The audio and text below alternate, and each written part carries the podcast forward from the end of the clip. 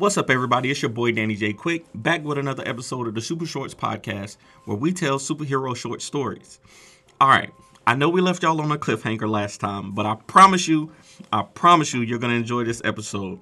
Episode seven is called Trained, and let me catch you up to where we are right now. So, Lumberjacks has fallen to his death. Ace Blade is MIA.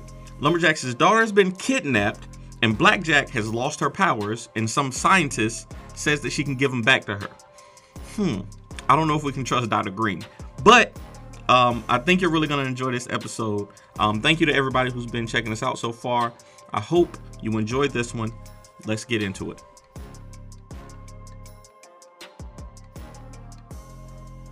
Chapter 7 Trained.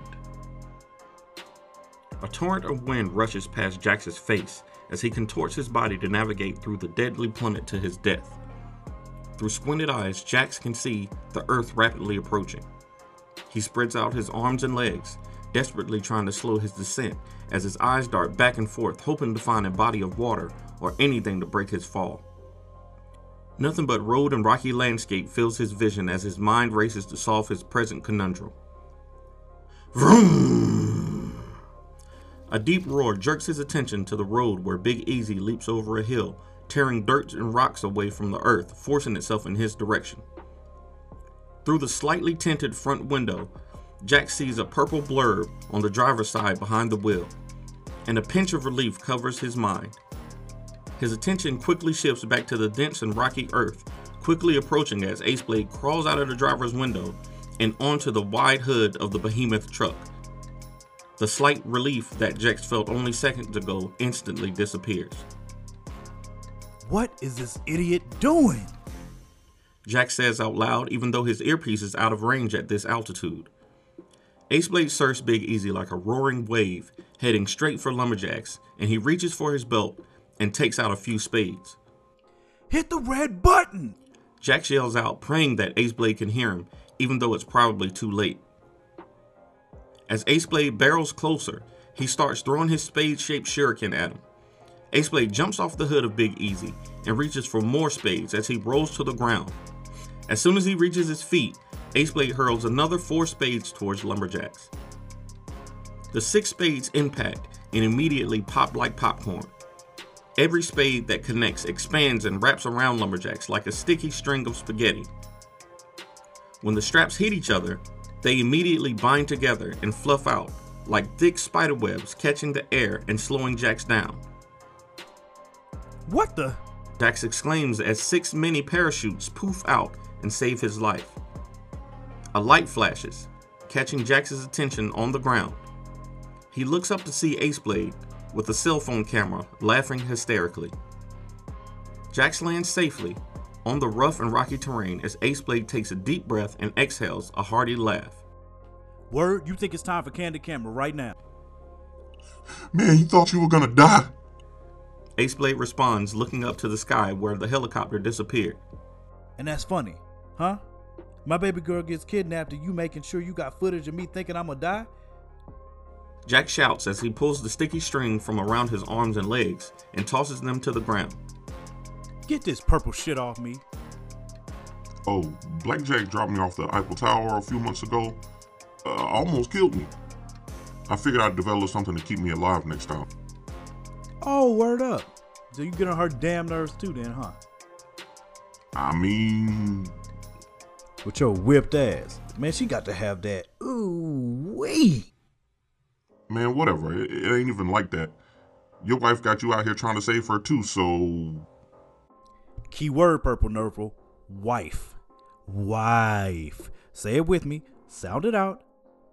Jack says as he looks around the rocky terrain. And where the hell is my truck? Jax looks at Ace Blade. I had it on cruise. It's uh, probably somewhere in the ditch by now. You best hope not, or you better have some secret wings to help your immediate flight off this damn cliff. There's a big red button in there that's got a damn net on it. The hell is wrong with you? And how was I supposed to know that? How? Bitch, you. You know what, DL? Are you there? Jack says as he presses the button on his earpiece, trying to reconnect with the yard. Yeah, put purple panties on the encryption so we can communicate a little bit better. That's not gonna work. Tuna has our line super secure from. Hello? Hello? Who's this? Ace Blade turns as he hears DL in his earpiece. How did he do that so fast? Secrets and shit. DL, stay on it. Jack shrugs, smiling, and begins walking in the directions of the tracks that lead up to his armored truck. The two heroes begin walking while almost a hundred miles away, Blackjack begins her training. Listen, lady, I appreciate your help with those idiots back there, but as soon as my drop comes back, I'm out of here.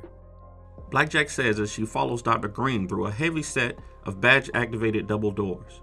The huge doors swing open, and a gust of wind almost pushes both women through. Hey, I understand. I wouldn't trust us either if I were in your shoes. Honestly, I think this whole process would be so much easier if all of these protocols weren't in my way. What do you mean? Well, I just mean if policy allowed me to reach out to you directly. I think I could have given you a better first impression than Dwayne gave you. Blackjack responds as her eyes squint and dart back and forth around the state of the art laboratory. Young men and women are sparring with flashes of light all around them, just 50 feet in front of her, while doctors and nurses in pristine white lab coats smile and line the corridor, drinking their various caffeinated drinks. Y'all got a lot of black people here. Blackjack says as they pass the group of doctors staring at a screen. Eight out of the dozen are black and seven are women. Oh, we have interns from Howard, Morehouse, and NC A&T who rotate through here for clinicals. We keep a pretty good retention rate. And these kids? Blackjack gestures at a group of kids throwing beams of light at each other just a few yards away. Yeah. Unfortunately, there are people in our communities who decide to make babies that don't raise them, either by a sorry ass choice or more often, lack of options, and a system ready to soak them up for petty nonsense others are excused for. Dr. Green says, I'm sorry. That was a bit uncouth and insensitive. Dr. Green slows as a young kid races to her side to escape the playful chase of another. Blackjack looks down to the happy children who immediately skitter away without another thought. Dr. Green takes her hand and leads her to another door. I know that you gained your powers through a blood transfusion at the fetal termination clinic outside of New Orleans. I don't mean to sound judgmental, but I truly believe if there were more doctors who looked like you and me at that facility, they would have been more careful to tend to your needs during the procedure. We've been trained and conditioned to accept less. We've been treated with disrespect at every moment in America's history. I refuse to let the future generations be trained by anyone but us. You you didn't hurt my feelings, Doc. Blackjack mutters as she looks away from Dr. Green's gaze. And I don't know if I really care about all this black power stuff either. And you shouldn't have to. Dr. Green cuts her off. There's no reason that after 400 years in this country, any of us are still begging for equality, especially someone with your power, She pauses. someone with your strength. Dr. Green raises her hand to Blackjack's cheek and turns her face back to meet her eyes. Someone with your beauty. Blackjack forces her eyes away from the passion filled eyes of the eloquent paradigm and presses her hand up against the door she assumes they'll be proceeding through. I'm not special. I just want to live life on my own terms. Exactly. We all do. Dr. Green presses her hand against the console to the right of the door, deactivating the locking mechanism and causing the doors to part like the Red Sea opening to a long room with thick glass corridors on both sides. At the end, a large black cube levitates and spins about 10 feet off the ground. This is the place where we can make that happen. With your help, we can unlock the secrets that keep doors closed and give the power back to the people to simply choose their own paths. Blackjack stares down the long hall, but her hands instantly wrap around herself as the cold from the room engulfs her. And that's another thing. Dr. Green says with a smirk. That little weakness of yours, not being able to teleport when it's cold, yeah, we can genetically bypass it for you. allowing you full control of your abilities. Blackjack shakes her head. Well, Doc, you sold me. She and Dr. Green laugh as they proceed down the hallway. Tell me what you need.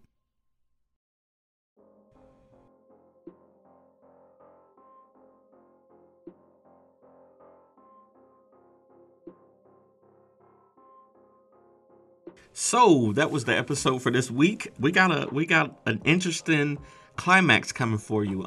We see all of the pieces coming together here. You might think you know where this is going, but I promise you there's a couple of twists in there that you are not expecting. Okay? So like I said, man, we appreciate y'all hanging out with us. We appreciate y'all checking out the podcast. Please share with your friends. Tell your your people who love comic books and superheroes about us. We'll catch you next time, but until then, stay vigilant, my friends. I'm out.